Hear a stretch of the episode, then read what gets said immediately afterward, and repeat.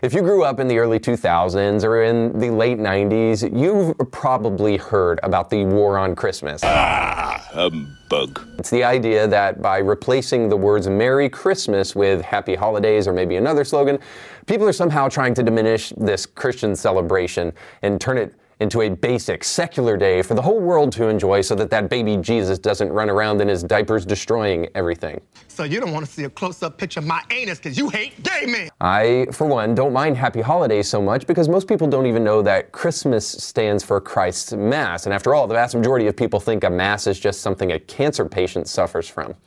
Happy Holidays gives the impression that Christmas is a holy day. After all, that's what holiday means and that it's not just one day, but it's multiple days culminating in a grand celebration of the birth of our Lord. Yet Christmas has in the name of Christ. So I like Christmas too, but there is this premonition that this isn't just a matter of semantics, as much as it is a war on Christianity by a group of people who resent that Christianity is a dominant force in the West. So they invent holidays to supersede it. As a rain blows upon him, a new holiday was born like the way the LGBTQ activists invented the notion of two spirit, the idea that a person can possess the spirit of a man and the spirit of a woman, whatever that actually means. Man, I feel like a woman. But if you've been paying attention by now, you understand that the LGBTQ attempt to try to retcon this idea of two spirit is something that was never found in indigenous culture and is something that was just made up by them. You sit on a throne of lies. But if you've been paying attention, you understand that Two Spirit is nothing more than a fabrication created by LGBTQ activists and actually isn't found in indigenous culture. And even if you did find a notion like it, there is no ancient culture that actually believed a man could be a woman or a woman could be a man. I'm Santa Claus. No, you're not. Needless to say, like that invention is the invention of Kwanzaa, a holiday that no one ever asked for, that Africans do not celebrate, and that only two lonely Americans tried to observe. Everyone sees this for what it is. It's the desire to supplant Christianity with an endless regression of ideas that are nowhere near as powerful or meaningful as what Christmas is really about. The same war was felt when last week Michael Cassidy, a veteran and Christian, pushed over a satanic statue in the Iowa state capitol. Progressives absolutely lost their mind online and declared this an act of aggression that is common amongst right wing Christians these days. And uh, atypical for Christian behavior. After all, Jesus never destroyed the nice Satanist statues in his day. Well, he did turn over tables, and the prophets sure did destroy pagan idols. And in keeping with Christmas, let's not forget our buddy St. Nick, who not only slapped Arius in the face, but also destroyed the temple to Diana in his city. Jesus Christ. That's for blasphemy. I love that jolly old St. Nick. Needless to say, Michael was told that we have laws of due process and you're supposed to use your words, Michael, not your, not your hands. All of that may have a minuscule point, if not for the fact that some people decrying Michael's motives and his actions had little to say about the rioters and looters burning Bibles and American flags in the city streets of Portland a couple years back. Because why? That's free speech, they told us. This is the hallmark of American democracy. Torching our nation's flag and burning Bibles in city streets, well, that's just part of what it means to be American. God bless the USA. And how about this? You never heard them complain about the 90 year old statue of Jesus that was toppled over and beheaded by vandals at a church just a couple years back. Why didn't the left have outrage then, like they do now? It's simple because they didn't know about it because they really don't care. And they really don't care about Satanists and their rights now either. They just hate the dominant form of Christianity in the West and they want it toppled, like that statue of Jesus. All the talk of free speech and property rights in the people's capital is all a cover. Everyone knows that Satanism isn't a religion. Their sole purpose in existing is to mock Christians. We all know that to accommodate every person's supposed religion in a state capital would become an unmitigated disaster. Like, where do we draw the line there? While some take the unthinking position that that means, well, we should just throw out all religious observance or anything that honors religion um, in, in any state capital, I rather suggest we don't throw the baby out with the bathwater and that we just get really honest for once. That we actually use our minds and think for ourselves and understand Christianity is dominant in our culture because it is self evidently better, and by that deserves overt celebration, while Satanism does not. Let's take a brief stroll through some logical evidence to prove that. Christianity helps civilize the known world and provide rights to women, among others, that were beforehand unknown, as atheist and historian and author Tom Holland points out. So, check mark for Christianity. Satanism, not so much. Christian evangelicals are the most charitable people in the United States, outgiving all other people to charitable causes by about 40%. And that's per capita, by the way. So, Christianity, again, check. Satanist, no. Try to find a single one who gives regularly to any charitable cause. Abolish slavery in the First Great Awakening, paving the way for the civil rights movement in America. Christianity check. Satanism again. Absolutely not. I could go on and on showing you how superior Christianity has been in the West and how it has made your life better. So before you get too angry, maybe you should open the pages of a history book, or maybe just look around you. But that is almost a lesson in futility, as we no longer live in a nation that desires to have a nuanced conversation about the good and what truth actually is. Rather, we're told to respect all ideas as equal for the sake of diversity, equity, and inclusion. Jesus wasn't inclusive of all ideas, and neither will I be. So I'll say, as Stanley did. I want Christmas. Just give me plain baby Jesus lying in a manger Christmas. So, in the war on Christmas, guess who wins? Not the progressive, not the liberal theologian, just good old fashioned traditional Christmas. And if you don't like that, well, all I can say to you is Merry Christmas, you filthy animal, and welcome to Indie Thinker.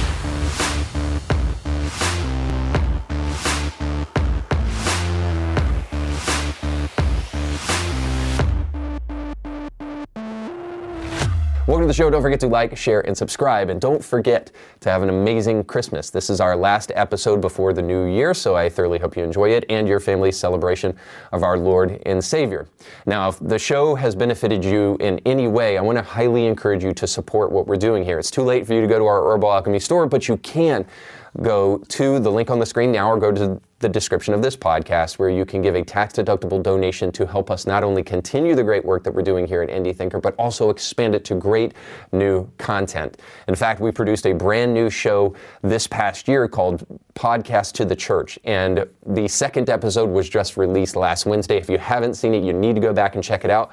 We had an amazing conversation with a, a panel of other Christian thinkers talking about pronoun usage, human sexuality, and how to have kind but honest and um, you know, assertive conversations about this subject as it is deeply needed in our culture today.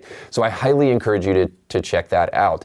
Uh, but if you've enjoyed any of the content that we've produced on the show in the past and want to see us do some new things in the future, then I highly encourage you, again, to go to the description of this podcast where you can give a tax deductible donation to help Indie Thinker continue the great work we're doing here. Well, the war on Christmas is kind of taking an interesting turn as the Pope just recently stated that the Catholic Church would now bless homosexual unions. CBS News reports this that Pope Francis has formally approved allowing priests to bless same sex couples with a new document released Monday explaining a radical change in Vatican policy by insisting that people seeking God's love and mercy shouldn't be subject to an exhaustive moral analysis to receive it one should not prevent or prohibit the church's closeness to people in every situation in which they might seek God's help through a simple blessing. The document from the Vatican's Doctrine Office says. But the shift in policy doesn't change the church's position on marriage. Now, I just want to go through that very briefly with you because there's a couple of things that I think deserve to uh, be recognized here. And so the first one is this, is that an exhaustive moral analysis is not necessary to receive blessing. Well, the whole point of blessing is to help affirm on earth what God is affirming in heaven. So there is actually an exhaustive moral analysis that is necessary for some things. Because you don't want to go around blessing things that God doesn't bless, or do you? Now, the other thing that I think is interesting about the Pope's comments is that um, he says that people who are pursuing closeness to God um, need not to be hindered uh, by, by, by the church. Well, the last I checked, the church also was supposed to be, you know, at least the Pope was supposed to be the vicar of Christ and was supposed to be a mouth, mouthpiece for Christ and tr- to try to help people understand what closeness to Christ actually looks like. And along with that is behavior. You know, I think we can all agree that if you say that you believe in Jesus, act like you believe in the devil, uh, talk like you believe in the devil, and basically everybody else around you thinks you're the devil, then you're probably not a Christian.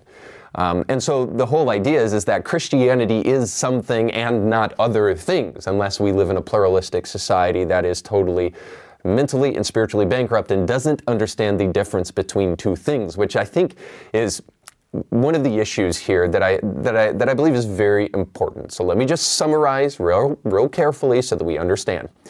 What's interesting about the Pope's statement is not that they that he is calling the Catholic Church to consummate marriages officially. So he's not saying that the Catholic Church can officiate gay unions.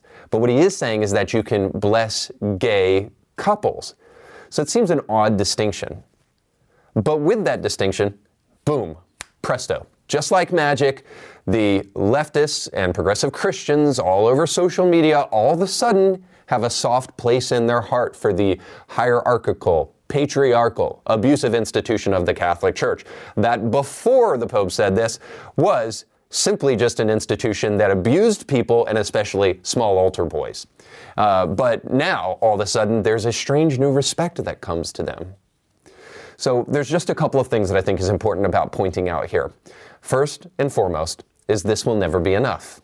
Just blessing same sex couples, but not consummating those marriages or officiating those marriages will never be enough for the LGBTQ community.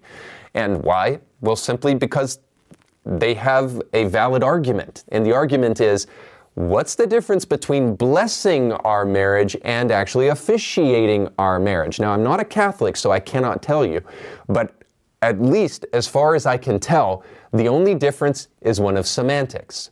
So, what is the difference? Well, I don't think there's one, which leads us to the ultimate conclusion here, and this is the ultimate point that the Pope, we know what he's doing. All he seems to be doing is solemnizing gay marriage, or at least pushing the Catholic Church closer to the point of solemnizing the gay marriage. Here's what he had to say about that. People seeking a transcendent relationship with God and looking for His love and mercy should not be subject to an exhaustive moral analysis as a precondition for receiving it. Uh, well, yes, you should. And here's why.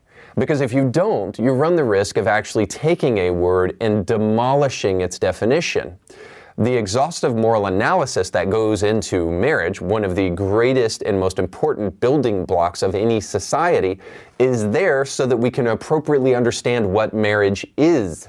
Now, especially when it becomes a religious idea, we want to understand clearly what it is so that we can know that God is truly blessing it. Otherwise, all we have is a man blessing it, and what does his blessing have over God's blessing? So, yes, we want a, an exhaustive moral analysis, making sure that we clearly define what marriage is. And when we do, we understand that marriage is something, but not other things.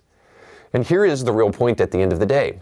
The slow creep of leftism and, and I would even say woke ideology, the woke mind virus, into the church is a overt attempt to try to destroy meaning. So as the attack on marriage, so is the attack on Christmas. It is, an, it, it is a desire to undermine scriptural interpretations of reality and replace it with leftist interpretation. Now, you might say, if you're a leftist, well, that's a good thing, but that's fine. Just don't call yourself a Christian because last I checked, the Bible is kind of that authoritative say, uh, place to understand what Jesus was, was talking about and what he believed.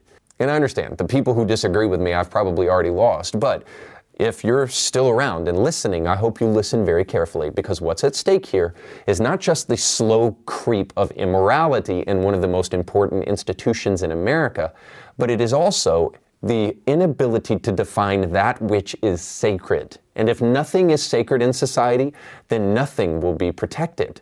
And eventually, it will impact you, whether you think it is already or not.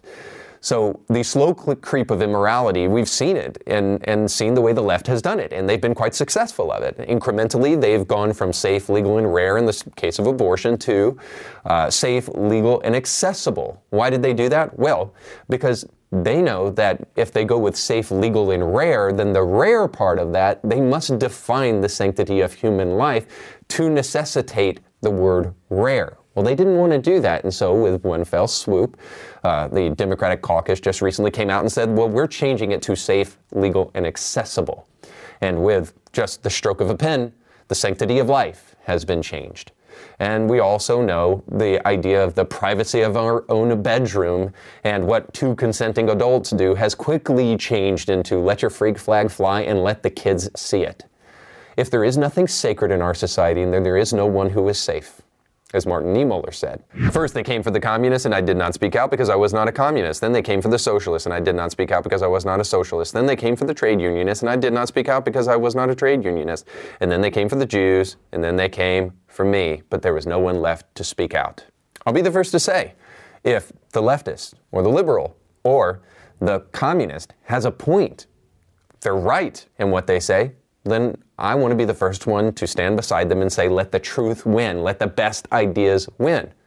Fortunately, I can say that with full assurance that Christianity has the best ideas, and those are the ideas that should win.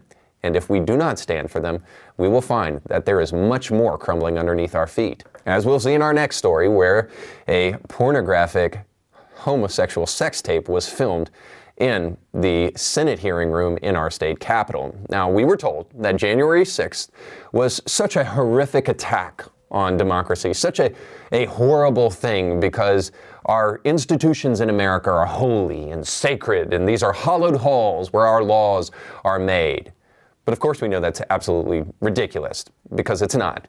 For years, we've known that the vast majority of people that make up our political class are a bunch of moral reprobates who do these kind of things. And this congressional staffer who filmed himself having gay sex in this hearing room where the likes of Sotomayor was granted her position as a Supreme Court justice, we know that these people actually don't care about what sacred is. And like our first story, I hope you understand that not having a concept of what is sacred, what is holy, is actually a very, very dangerous thing for a society. Now, there's just a couple things to mention here. First and foremost, the individual who was caught because he himself posted this homosexual pornographic sex tape of him uh, in the state capitol hearing room, uh, said that after he was fired, that he was going to consider pressing charges because he was being uh, unfairly treated because he is gay. Yep, that's right. He is a victim. And as we know, all victims have special status here in America and should be given a level of treatment that nobody else in America ever gets. Again, this shows us that the people who cry out for inclusivity, who cry out for equal treatment, aren't really after equal treatment. They're not after truth. They're simply after extortion. And secondly, and most importantly, I have to make a point about moral relativism here that also goes in line with the Pope, you know, uh, blessing same sex unions. I just have a quick question at the end of the day. If the left is really right, if the LGBTQ activist is really right, and the definition of marriage is in the eye of the beholder, and morality from a Christian perspective doesn't really exist. You know, that's your truth, and I have my truth. And we all need to celebrate our own individual truths. If that's really true, then I have a quick question for you. Why is what this individual did wrong? Why is the complete mockery of our democracy with things like people flashing uh, uh, cameras and making those videos on social media, you know, on the White House lawn. Why is any of that out of bounds? Why is it wrong? If there is no really if there is no real moral code, if there is no real moral standard by which we should subject ourselves to, regardless of our personal preference, then why is it wrong what this staffer did? It all brings us back to the point that we actually need to define re- reality. We need to define morality. And we need our religious leaders to help us do that. And at the end of the day, if you're afraid of that being undertaken by religious people, then I would say we actually get serious about pluralism and we get serious about the marketplace of ideas. And we actually discuss which ideas deserve to rise to the top because I guarantee you, Christianity, like the cream, will come to the top, which is why these people actually aren't interested in really thorough, thoroughly debating these ideas or really hashing out our differences. They just want to shame you and emotionally blackmail you because they know that they have little argument to stand on, no legs to stand on, because they're too busy on all fours, I suppose. And, and, and that's why we don't have a conversation in America today as to how do we define morality? What morality should we should we encourage and endorse and what actually is morality at the end of the day no instead we're given woke mind virus talking points and told that uh, we're, we're supposed to respect all ideas as though they are equal even though we know deep down they are not the moral does seem to emerge the more we see the left doing their thing, doesn't it? And if we're going to be serious about actually caring about the future of this nation and actually caring about doing what is right, then we're going to have to have a conversation once again on a national scale as to what constitutes morality, what constitutes truth. Until we do that, we'll simply be making a mockery of every single one of our institutions. All right, let's jump into our final segment Bible study with Democrats. Oh God of pronouns. Well, the war on Christmas was an external battle where Christians felt like there were others trying to secularize Christmas. And while there is some merit to that, and there are still the kind of secular progressives out there and the atheists who are still living on the fart fumes of Dawkins and Hitchens and Sam Harris, um, by and large, to be honest, that has given way to a new crop of progressives who realize that their battle from the outside uh, of Christianity trying to destroy it was never going to work uh, because Christianity s- s- tends to have a little bit of resilience. But their battle from the inside of Christianity actually might work. Their long march through the institutions hasn't just ended in the political and in the academic, but it has also gone full force into Christianity. And so now there's a group of people out there who wish to celebrate Christmas by endorsing the ideas of socialism. That's right. Marx, right now, is rejoicing in hell because there are a group of Christians who are foolish enough to believe that his ideas find a perfect place in harmony with Christ's ideas. I know. Ridiculous. But this was on full display last week uh, with this post that popped up on my feed on X. What sins did I commit in a previous life to have to be exposed to this insipid nonsense on X? Uh, I don't know, but since Eastern philosophy is total nonsense, I don't really have to worry about it. But before I show you who posted this, I want you to kind of just explore with me this picture and the idea that this is what the Magnificat is all about. This is what Mary was was meaning to communicate to the world that she is stepping on the powerful and those oppressors are now going to uh, be oppressed because of the feminine power of Mary as she shoves her fist into the air and and promotes her feminist intersectionality all while poo pooing anybody that has any level of wealth because she's going to destroy the rich. At first glance, I didn't recognize that this even was scripture because it is so red wash. So odd was it that I had to look twice and then reflect upon what it is actually trying to communicate. And as you can tell, not only is this individual misquoting scripture, but they're also taking it radically out of context. As a result, I posted this.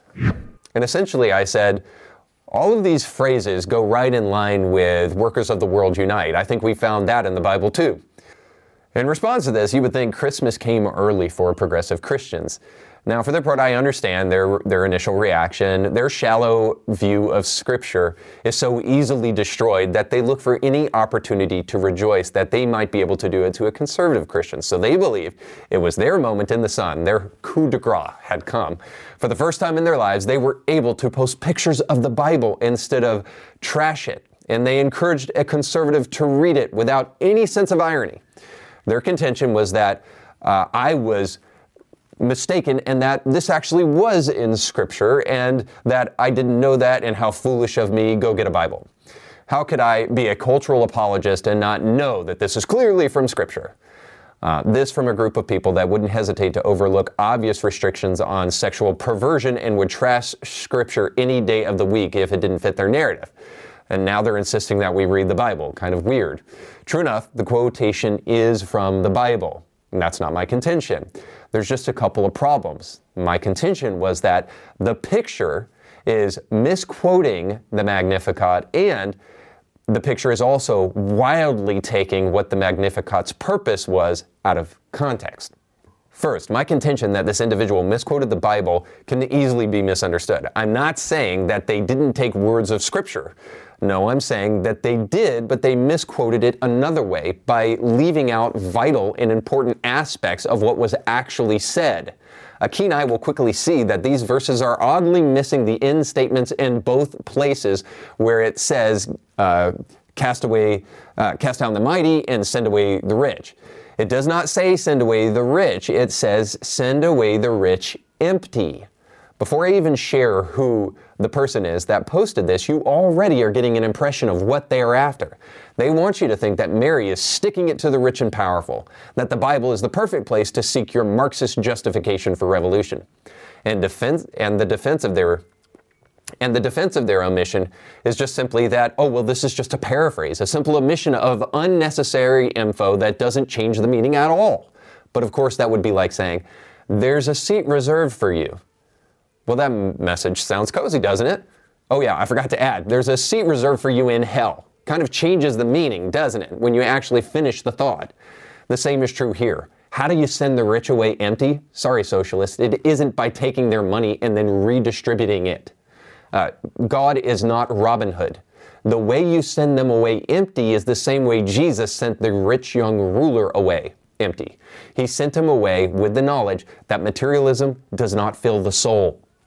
There's just no way to pull the Magnificat from its original intended context and misquote it this way unless you have an agenda, which leads us to the second misquotation, which will hopefully reveal what that agenda is. Mary says that God wants to remove the powerful from their thrones. So God isn't just getting rid of the powerful to make a bunch of resentful underachievers happy. Nope he is removing powerful leaders from their thrones because there is only one throne and Jesus sits upon it. Jesus is not concerned with, with removing kings from power. The disciples asked Jesus to return the kingdom of Israel to them from those oppressive Romans in Acts 1, and Jesus rebuked them because he is not after an earthly kingdom. The obvious point is that the only throne that matters has been filled by Jesus already. That throne was replaced with a manger. God is not up to restorative justice or destroying the oppressor and oppressed matrix. God doesn't eat the rich because the Magnificat has nothing to do with socialism. It has nothing to do with left wing ideology. And in fairness, it has nothing to do with right wing ideology. It has nothing to do with that because it is about Jesus in his birth. Jesus' birth exposes materialism as an empty pursuit, and he will expose all the powers of this world as weak compared to him. That's what this is about to exalt a social agenda over and above the real purpose of the worship of Christ is frankly anti Christian. The real purpose of the Magnificat should bring rejoicing to a real Christian, but the progressive Christian only rejoices over social revolution. It is only when trans people get their wings by chopping off their genitalia that we can actually rejoice, if you're in the progressive Christian community. In short, this person is dead wrong and potentially even more. So wrong is this post that it's not even interesting to point out that it's wrong. That is obvious.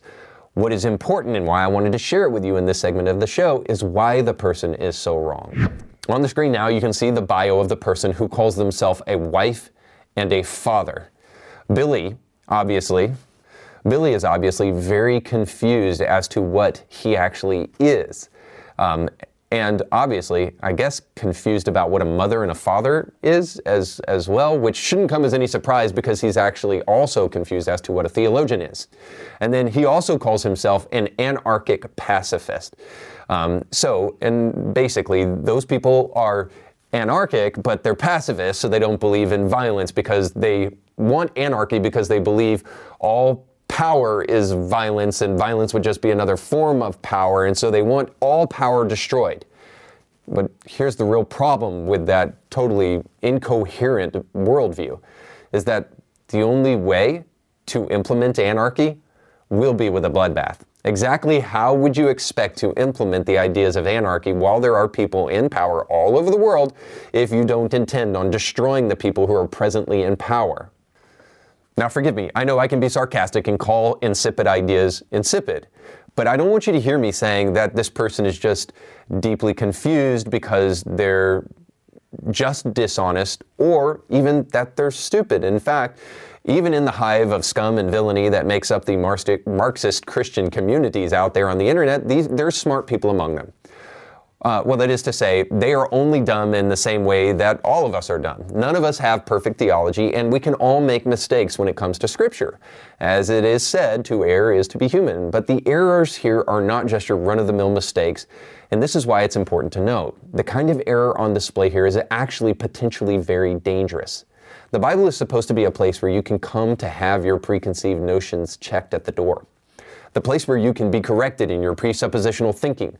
Progressive Christians like the one who posted this picture and the ones who commented on my response are exactly the kind of people who are at the most risk of inherent contradiction. And here's why. Essentially, they put their ideas before the text of Scripture.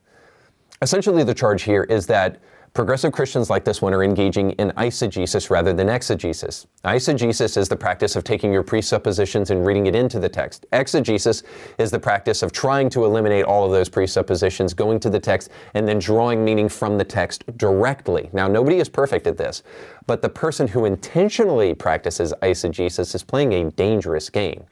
It's a lesson to all of us. If there is nothing more sacred than your agenda, we invite more than error. This brand of Christianity places activism before truth. They care about their agenda first and everything else second. This makes them more than just hypocrites. They can critique conservative Christians for being fascists and nationalists, all while they use the Bible for their pet social justice causes, but never venture into noticing that murder in the womb is actually a violation of the tenets of Scripture. So it makes them more than just a hypocrite here, though. It makes them actually pretty dangerous. The dangerous part of their agenda is driven by the fact that a whole panoply of evil can be justified for the sake of their agenda. The Bible is supposed to be one of the few places in society where you can go to allow your preconceived notions to be corrected. Real Christians put their agenda in check every time they read the Bible. They have a higher authority in their life. And it should be a control mechanism to prevent the kind of excesses that people have done with the Bible in the past. In other words, the kind of progressive Christianity that we see here suffers from the philosophy of utilitarianism. And by that, it is very dangerous. I don't mean to come off as speaking hyperbolic here. The progressive Christian community is a bunch of limp wristed keyboard warriors by and large, but that might be because they're so few in number. In mass, the kind of utilitarianism they practice has been responsible for some of the most atrocious violent crimes in history. That's why it's important to pay attention to these kind of people and who they are. While the left wing in America is shouting constantly about Christian nationalism, the kind of Christian evangelicals who make up the mainstream usually just desire moral reforms that do things like protect children in the womb and protect children from butcher shops. So forgive me for recognizing the Pharisees out there and who they truly are. The ones who will truly be involved in the Inquisition are not evangelical Christians, but it's a group of progressive Christians that say, eat the rich the ones who will remove their body parts to fill their empty soul. These mentally unstable people are only a threat to themselves and their Bible right now. But with no limiting principle in their behavior, their Jesus becomes just another justification for their progressive agenda. A real Christian wants the Bible to quell their basic instincts and to curb their sinful nature. They want Jesus for Jesus' sake. They want their preconceived notions to crumble under the weight of authoritative Scripture. In other words, they have a higher accountability structure than those on the left who will allow their presuppositions to influence everything they say and do regardless of what the Bible says. If the Bible stands in their way, well, they'll change it or just destroy it. And that kind of person shouldn't be trusted. Not to mention, could you imagine being so miserable, so unhappy that you actually care about how much money somebody else has? It's a recipe for a really horrible Christmas. It would be best to actually know what the Bible says entirely. Should you focus on that this year, you'll have a very Merry Christmas, unlike the people who wish to pervert the true meaning of Christmas. Thanks so much for watching. Don't forget to like, share, and subscribe, and go with God. And have a very Merry Christmas.